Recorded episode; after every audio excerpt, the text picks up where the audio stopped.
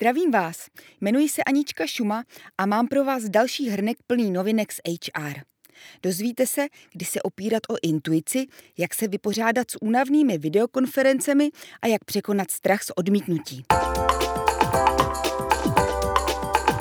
Spoleháte si při výběru kandidátů na intuici? Pak zbystřete. Vědci učinili z personalisty experiment a došli k zajímavému zjištění. HRisté, kteří měli vybrat ty nejlepší kandidáty pomocí analýzy, dosáhli vesměs stejných výsledků. Nehrálo moc velkou roli, zda se jednalo o zkušené matadory nebo úplné nováčky. A teď to překvapení. Ve skupině, která se při výběru opírala o svůj instinkt, začátečníci pohořeli. Zkušení personalisté prokázali daleko lepší čich na lidi. Šestého smyslu se rozhodně nezbavujte. Řiďte se jim, ale opatrně. Musíte denně prosedět čtyři hodiny na online poradách?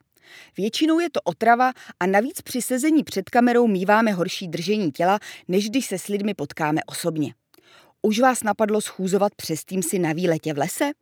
Ne vždycky to jde, ale chození během mítingu vám pomůže nejen splnit cílový počet kroků, ale budou se vám i lehčeji artikulovat myšlenky. A když kolegové vypnou kameru a vy je neuvidíte, lépe si zapamatujete, co říkali. Tak zhůru ven. Přepadají vás po sebe menší kritice myšlenky, že jste neschopní a nikdo vás nemá rád? Možná trpíte strachem z odmítnutí. Toho se dá ale zbavit. Byť to vyžaduje trénink, svoje negativní myšlenky přeformulujte na pozitivní. Odmítnutí vašeho nápadu neznamená, že nejste dost dobří, ale že vás váš nadřízený chce posunout.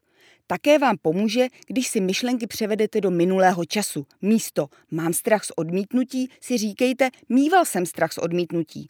Díky tomu tyto myšlenky přestanou být součástí vaší identity. V našem magazínu LMC najdete celý článek, po jehož přečtení strach z odmítnutí hravě zvládnete.